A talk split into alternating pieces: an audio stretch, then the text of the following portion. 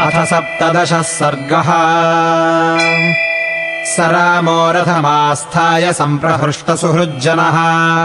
पताकाध्वजसम्पन्नम् महार्हा गुरुधूपितम् अपश्यन्नगरम् श्रीमान् नानाजनसमन्वितम्।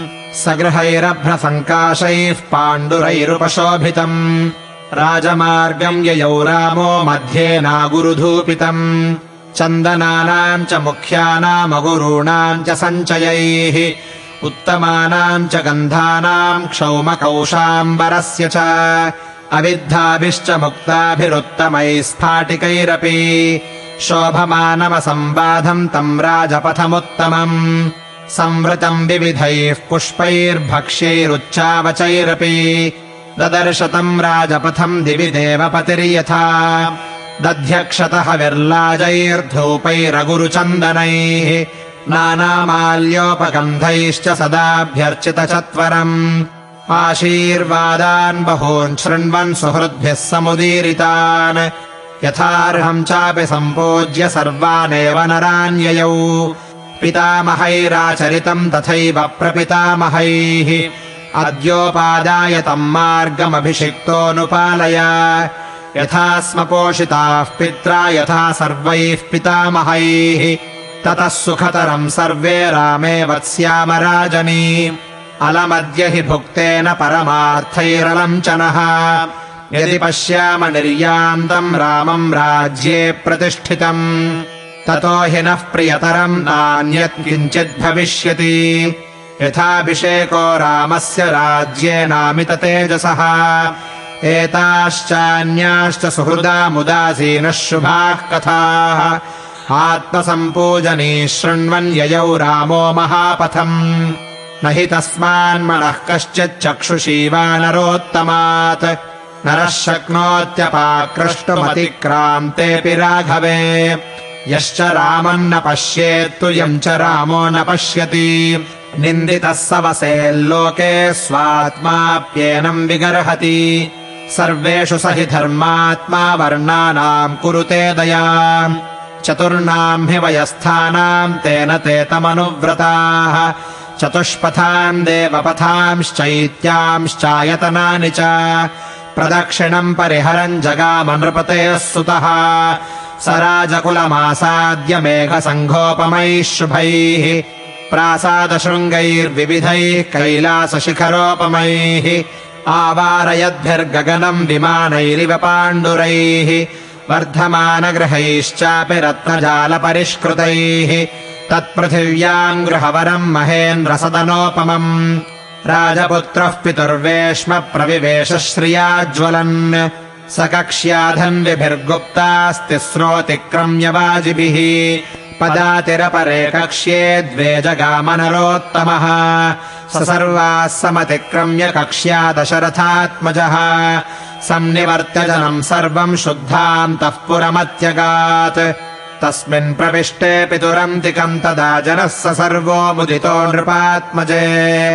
प्रतीक्षते तस्य पुनः निर्गमम् यथोदयम् चन्द्रमसः सरित्पतिः।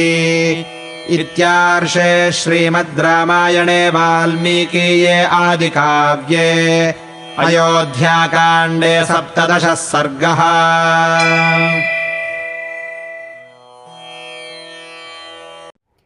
Ayodhyakanda, Canto 17 Sri Rama drives in state to his father's gynaeceum, beholding en route the charms of Ayodhya, hearing the blessings and encomia of his friends and relations, and ravishing the eyes of all onlookers, and on reaching his destination, sends back his retinue and seeks the presence of his royal father alone.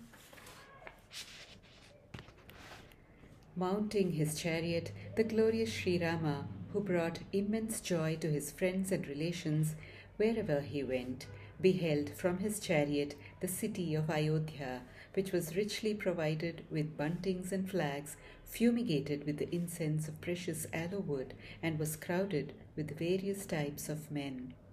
In this way, Sri Rama drove through the middle of the road, which was adorned with white houses, looking like so many clouds, and was fumigated with the incense of aloe wood.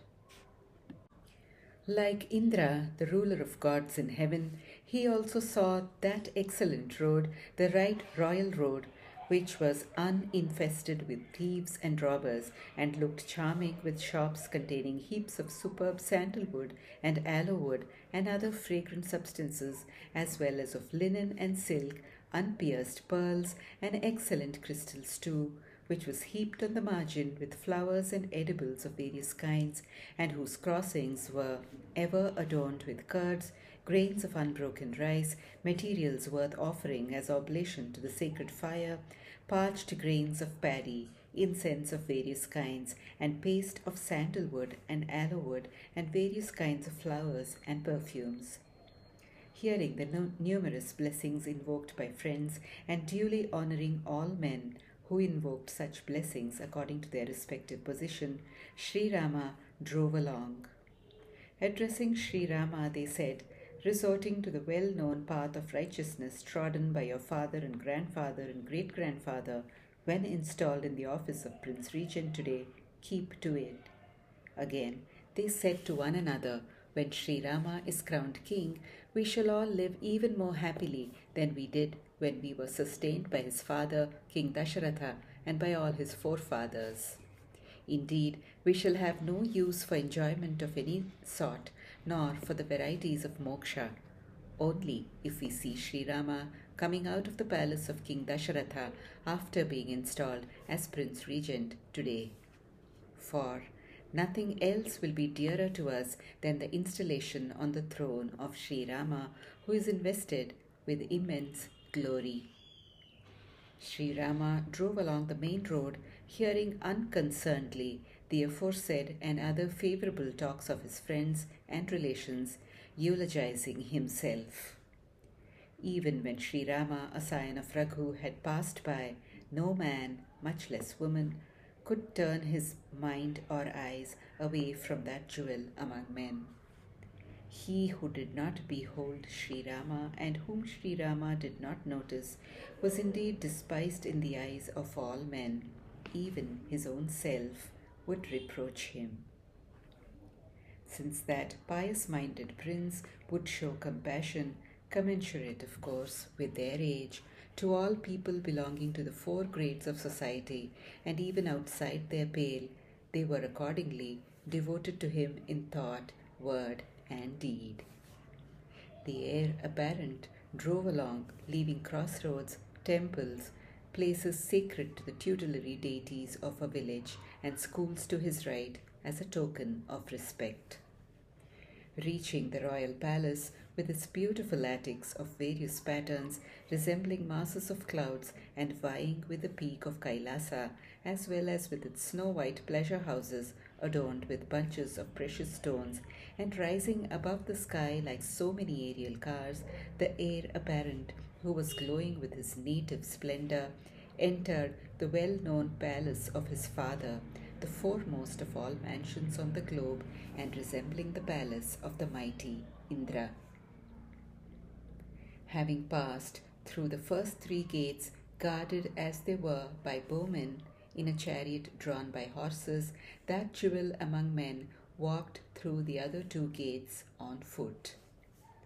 Passing through all the five gates and politely sending back all men who accompanied him, Sri Rama, son of Dasharatha, entered the sacred gynaeceum. The aforesaid prince, having made his way into the presence of his royal father on that occasion, the whole crowd, full of joy, awaited his coming back from the palace, even as the ocean awaits the rising of the moon. Thus ends Canto 17 in the Ayodhya Kanda of the glorious Ramayana of Valmiki, the work of a rishi and the oldest epic.